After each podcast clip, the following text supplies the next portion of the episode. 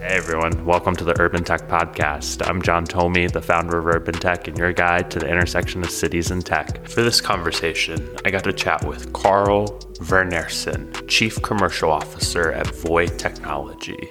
Voi's main service is its fleet of scooters that it operates across European nations.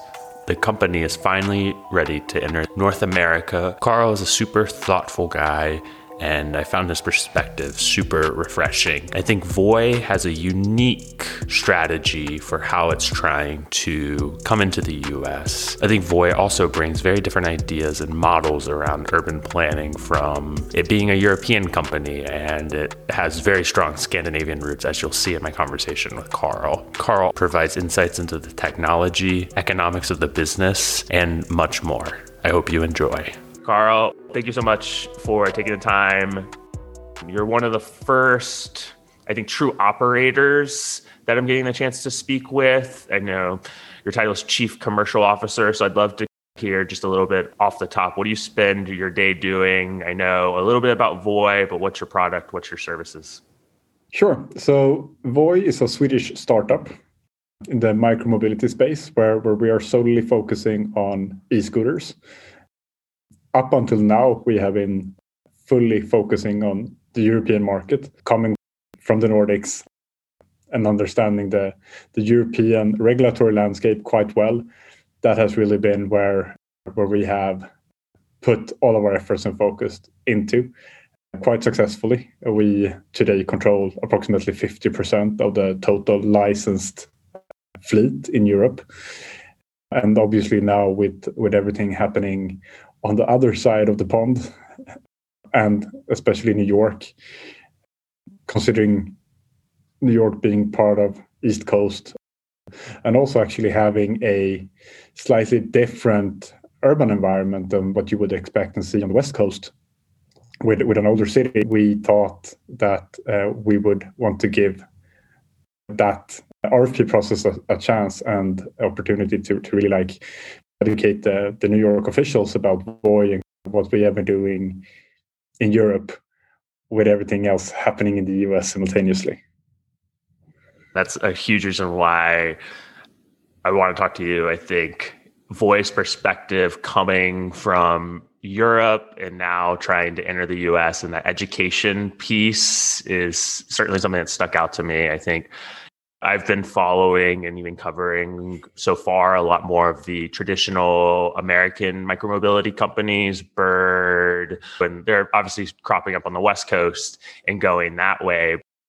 You guys are coming from Europe. So I'm curious, what's that process? And I've been following it a little bit. What's the RFP process in New York been like?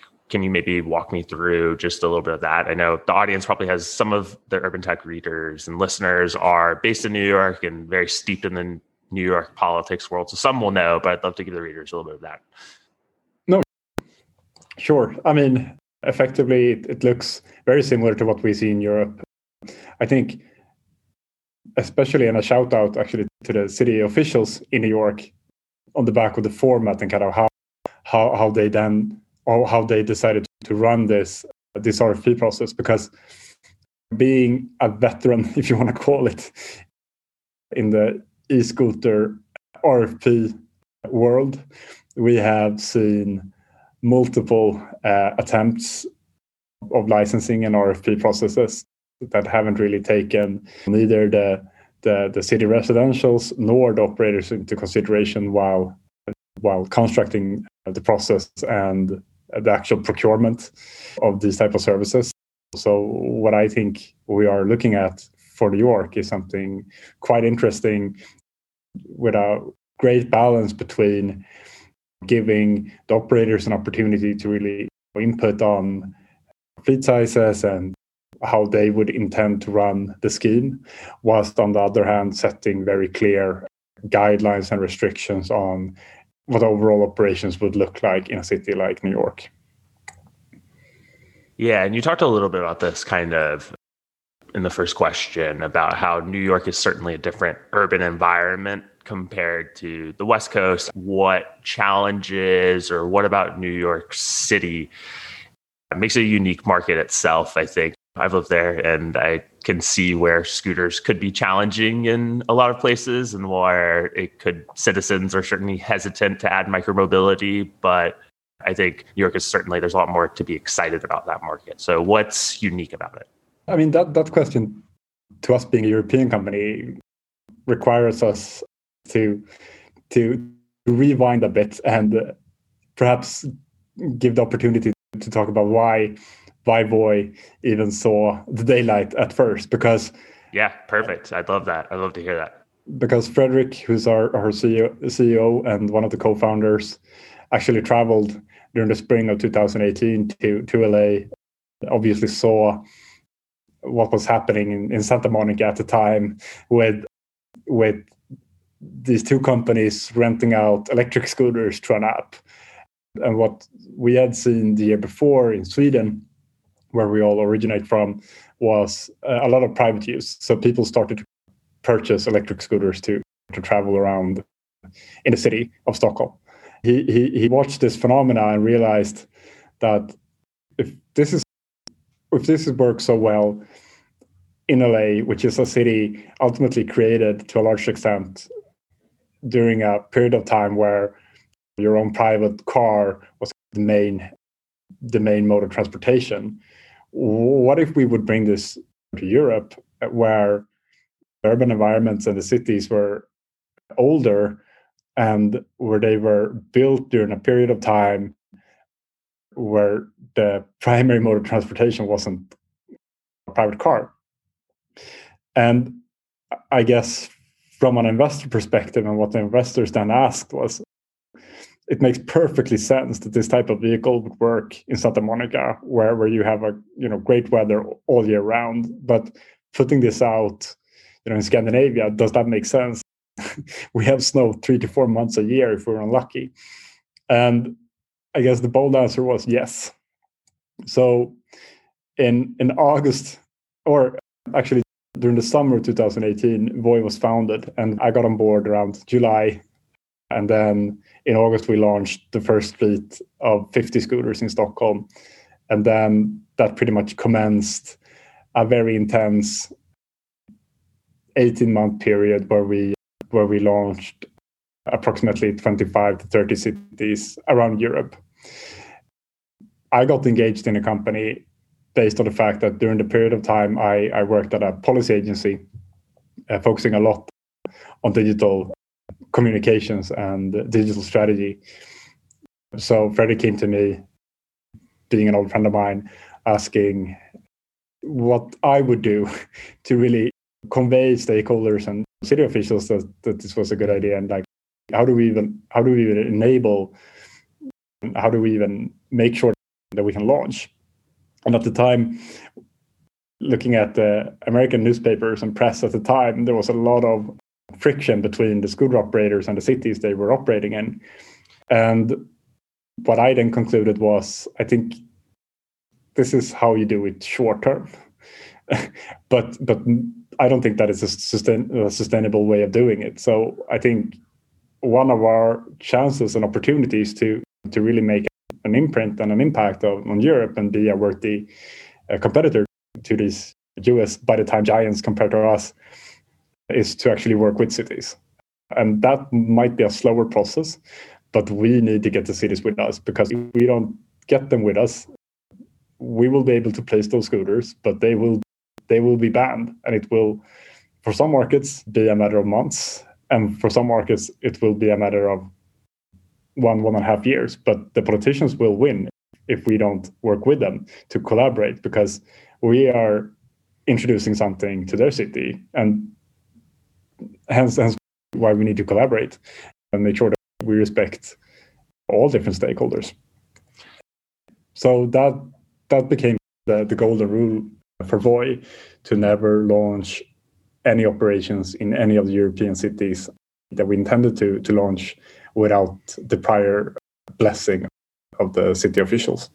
Personally, I love that. I think something more generally about the micromobility space, and I think I love it and personally I like it compared to more so of ride sharing is just the intentionality, the thoughtfulness. And even though I think certainly when it started, there were challenges when scooters were just showing up on streets and it was happening all over the world. And I'm not going to talk specifically. I think that's been talked to death uh, already about the industry and they've moved past that. So I think the thing that I'm most excited about is the perspective like people like you are offering uh, how can we work with cities to engage a number of stakeholders because when others know there's so many different people and stakeholders who are involved in transportation policy and creating the systems to allow access to transportation.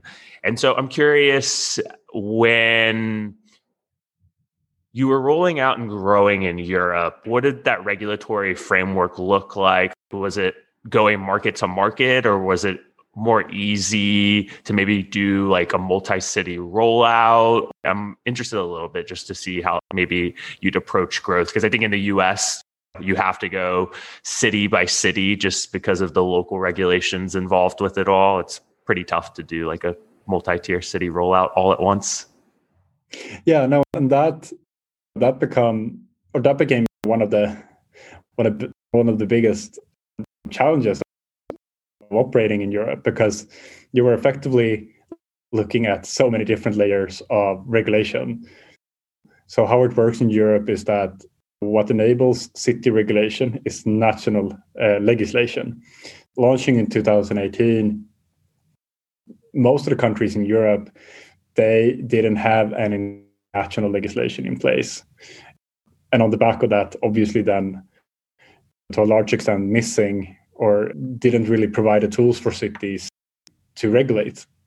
So that to us then became even more important to actually work with the cities, right? Because if if they didn't have actually the legal power to to a large extent policing or regulating this type of service, it's even more important that that you work together closely to figure out what to do.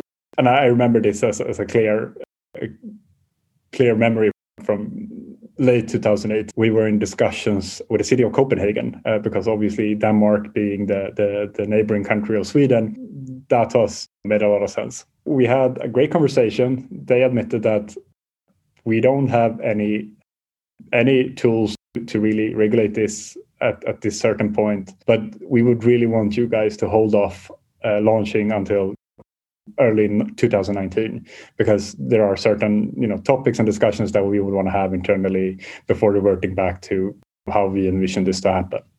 And we were obviously respecting that held off. There was another player who didn't they launched mid-december 2,500 vehicles straight into Copenhagen. Uh, 48 hours, the entire fleet was impounded mm. in the central police station of Copenhagen because you could you could see that when you opened this uh, competitor's app that that we had a large cluster of yeah, vehicles all- inside a building. yeah. And that proved, I guess, uh, my thesis and point that it was so important that even though the regulatory tools practices didn't exist, it was still super important to work with cities and not go rogue for the short wins.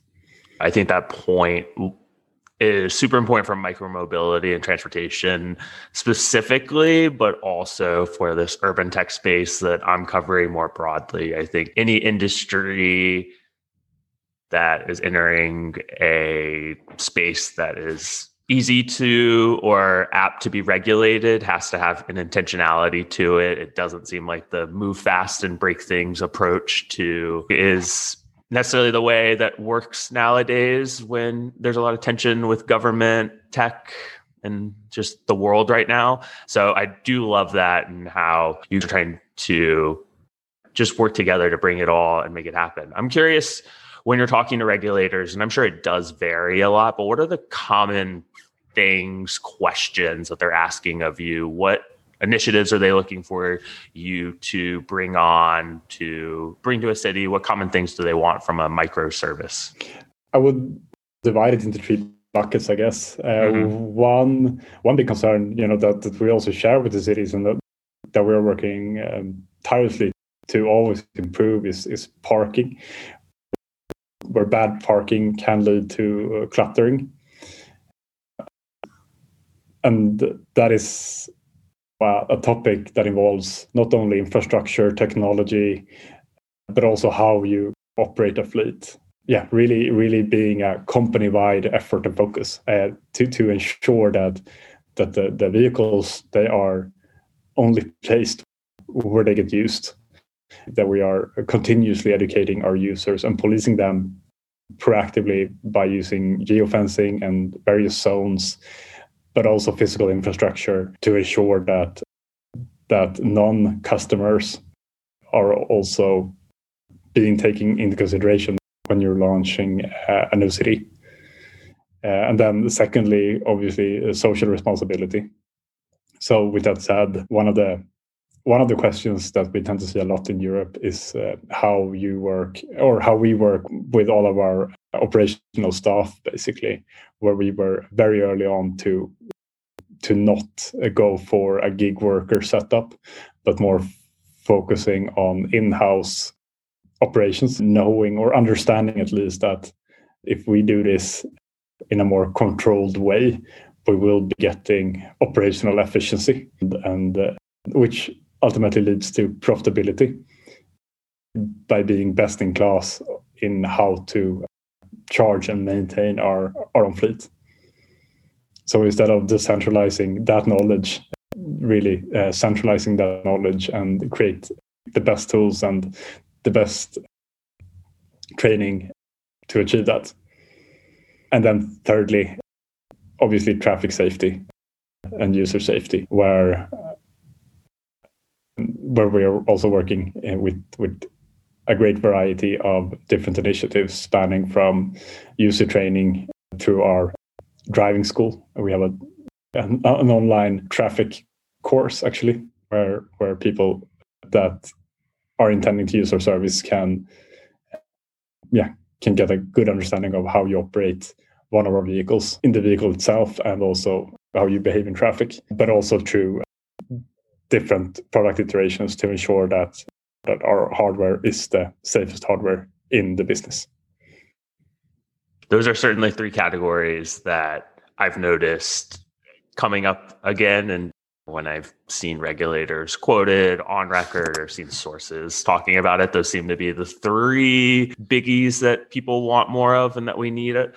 So love those. I'm curious, and I think your title is Chief Commercial Officer. So I'd love to get your perspective a little bit on just what it's like on the economics of working with a business like this.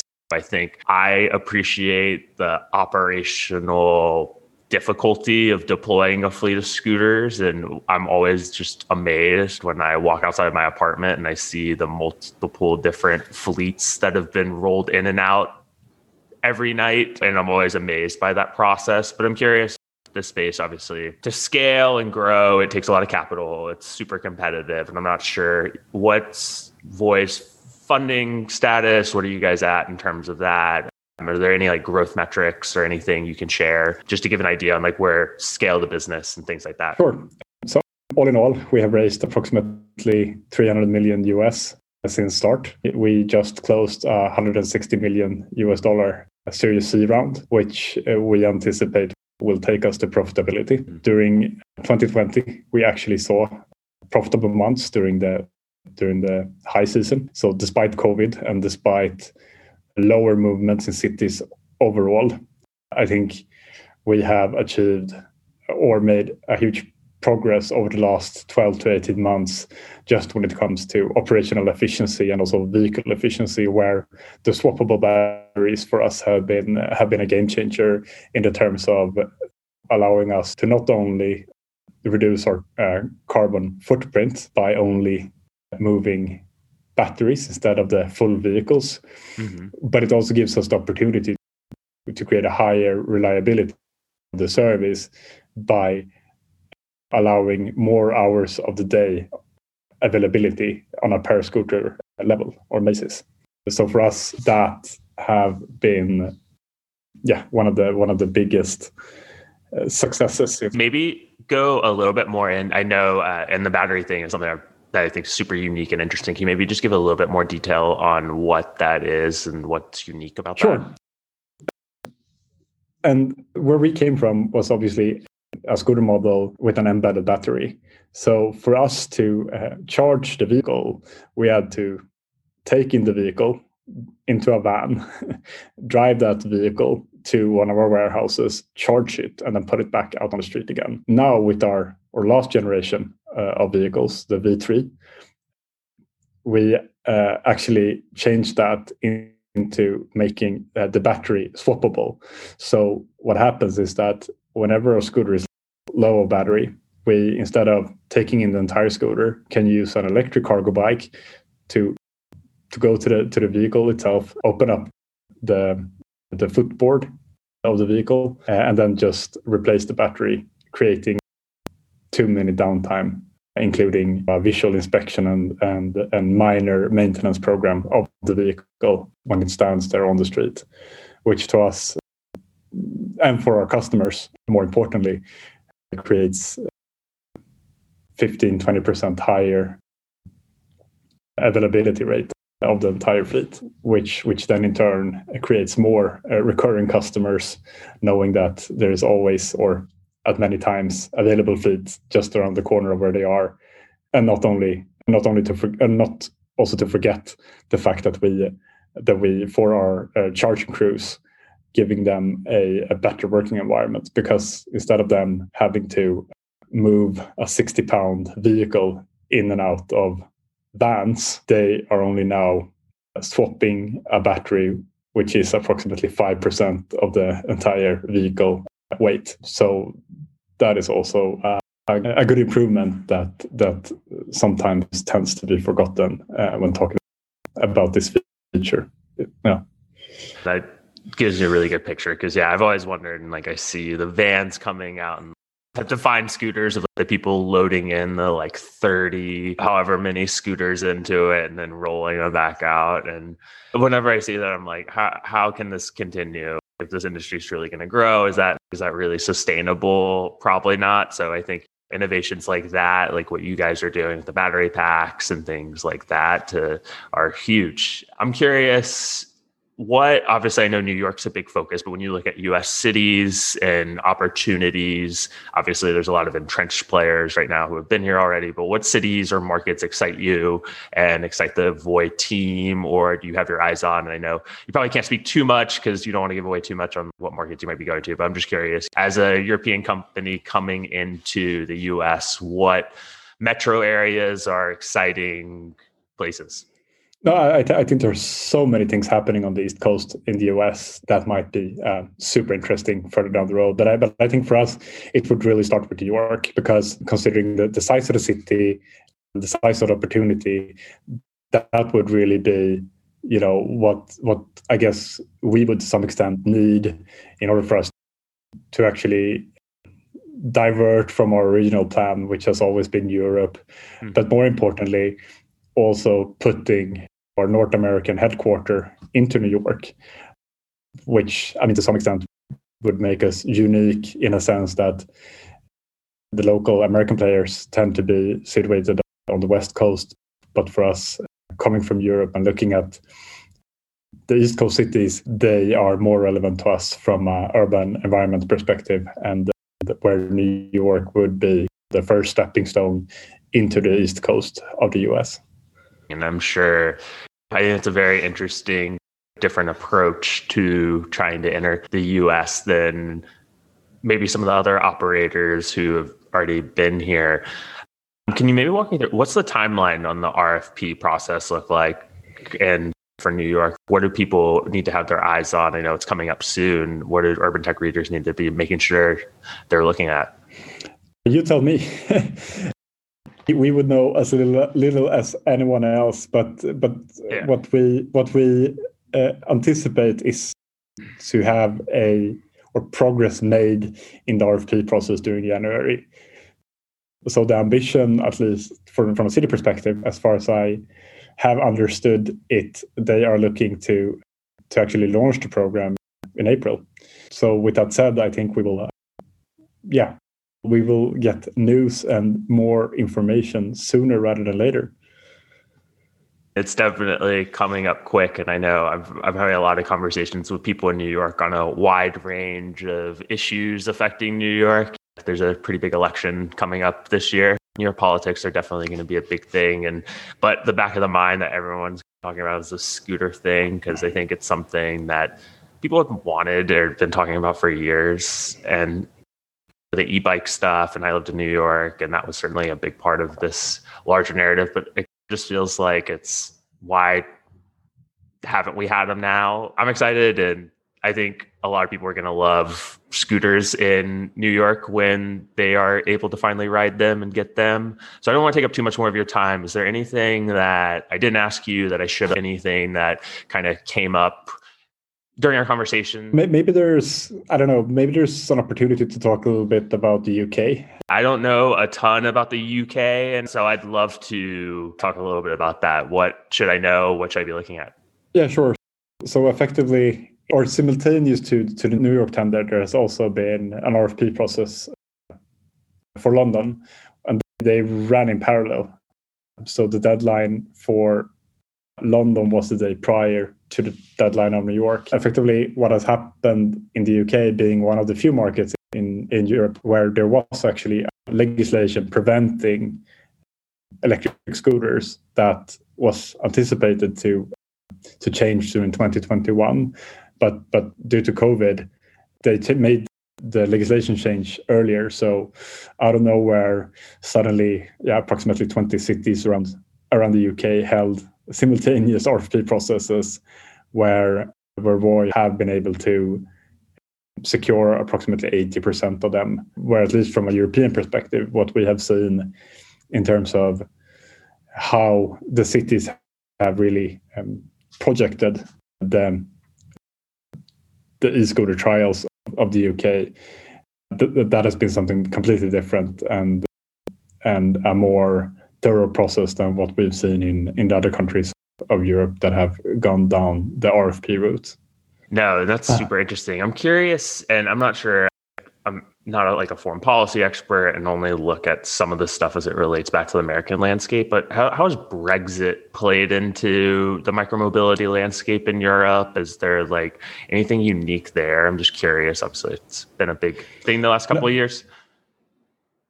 Not really, not from a micromobility perspective. I guess yeah. our finance department would tell me different, but but that would be from an from an import tax perspective. Totally. I can only imagine. All right, cool. All right, yeah, I was just curious, just because Brexit, I feel like, is the thing people are going to be wondering how it's impacting stuff for the next few years. I think you talked a little bit about this earlier when you talked about some of the three big categories that regulators are speaking with you about and looking for from the industry. But what specific technologies related to safety are you looking at? Or is the industry looking at so riders, pedestrians can all be safer I think we're working on on, on all angles to, to improve safety from a technology and product perspective. Uh, so from a hardware perspective, obviously making sure that, that our vehicles in its design are safe as they possibly can. For our new generation that we have applied with in New York, we have turning indicators, which is effectively a new feature for us other than that, we are also piloting a technology with computer vision. And this technology enables us to do two things. One is to, in a more accurate way, detect sidewalk riding. And secondly, which is more importantly, actually, is also for this for this sensor and this technology to to identify pedestrians you know that that might might be coming too close to to to where you ride. What that technology really enables us to do is is to work in a more preventive way when it comes to um, vehicle safety preventing accidents. Secondly on the more software side we are also working on a on a couple of different initiatives. One that we that actually materialized from a, a hackathon that we did internally. Mm-hmm. that is a helmet selfie feature. So when you approach a scooter to unlock it and you unlock it, the user is asked whether they are wearing a helmet or not. And if they are and they take a selfie, we have a AI technology that would then detect whether it's a helmet in like on the head of that user. And if it is, we would uh, waive about a dollar of the ride cost. Second to that, we also something that we we have developed over the last months is a beginner mode. So effectively, a uh, an option that we can that we can enforce or the user can uh, choose optionally, depending on the market, uh, where where the scooter would uh, only be limited to to a lower speed than what it actually uh, is able to to deliver. Also, for, for for a couple of for a couple of I think it's between three to five rides to to really ensure that the user uh, gets a full understanding of how the vehicle behaves and how it operates before before allowing them to go uh, full speed. Yeah, no, and the Washington Post did a story on some of that more hardware, computer vision stuff. And so I'm curious on like maybe more on that piece. Are you guys developing all that technology in-house? Are there third-party operators or teams that are working to provide this to multiple scooter operators? Yes, so we are working with a with a with a, a Dublin-based company called Luna. So it's a third-party company where, together with with a couple of universities as well, are actually figuring out uh, a couple of different pilot cases to um, yeah to to really try to implement this at a bigger scale than what we have done previously. Yeah, yeah, and Luna, yeah, the Luna's name sounds very familiar around all this space. I've definitely seen them. So this is awesome don't want to take up too much more of your time. Where can people keep track and keep up to date on Voi? Where can people follow your work and what the company's up to? I guess the the, the mothership would be voiscooters.com, uh, and where, where you would find uh, all our social channels, and also on LinkedIn under my under my name. Awesome. I'll be sure to include all the links in show notes and in the newsletter. Carl, thank you so much. This was great. I can't wait to have you back when some of the New York stuff is a little bit more clear in the months ahead and we can chat and I can learn a little bit more about scooters from you. Thank you. Thank you so much, John. Really appreciate it. Thanks for taking the time. One final ask before I go. Please continue to share the Urban Tech newsletter and podcast with friends, family, and colleagues. Anyone who could benefit from learning about how tech is changing our cities more and more every day. Thanks, and I'll talk to you soon.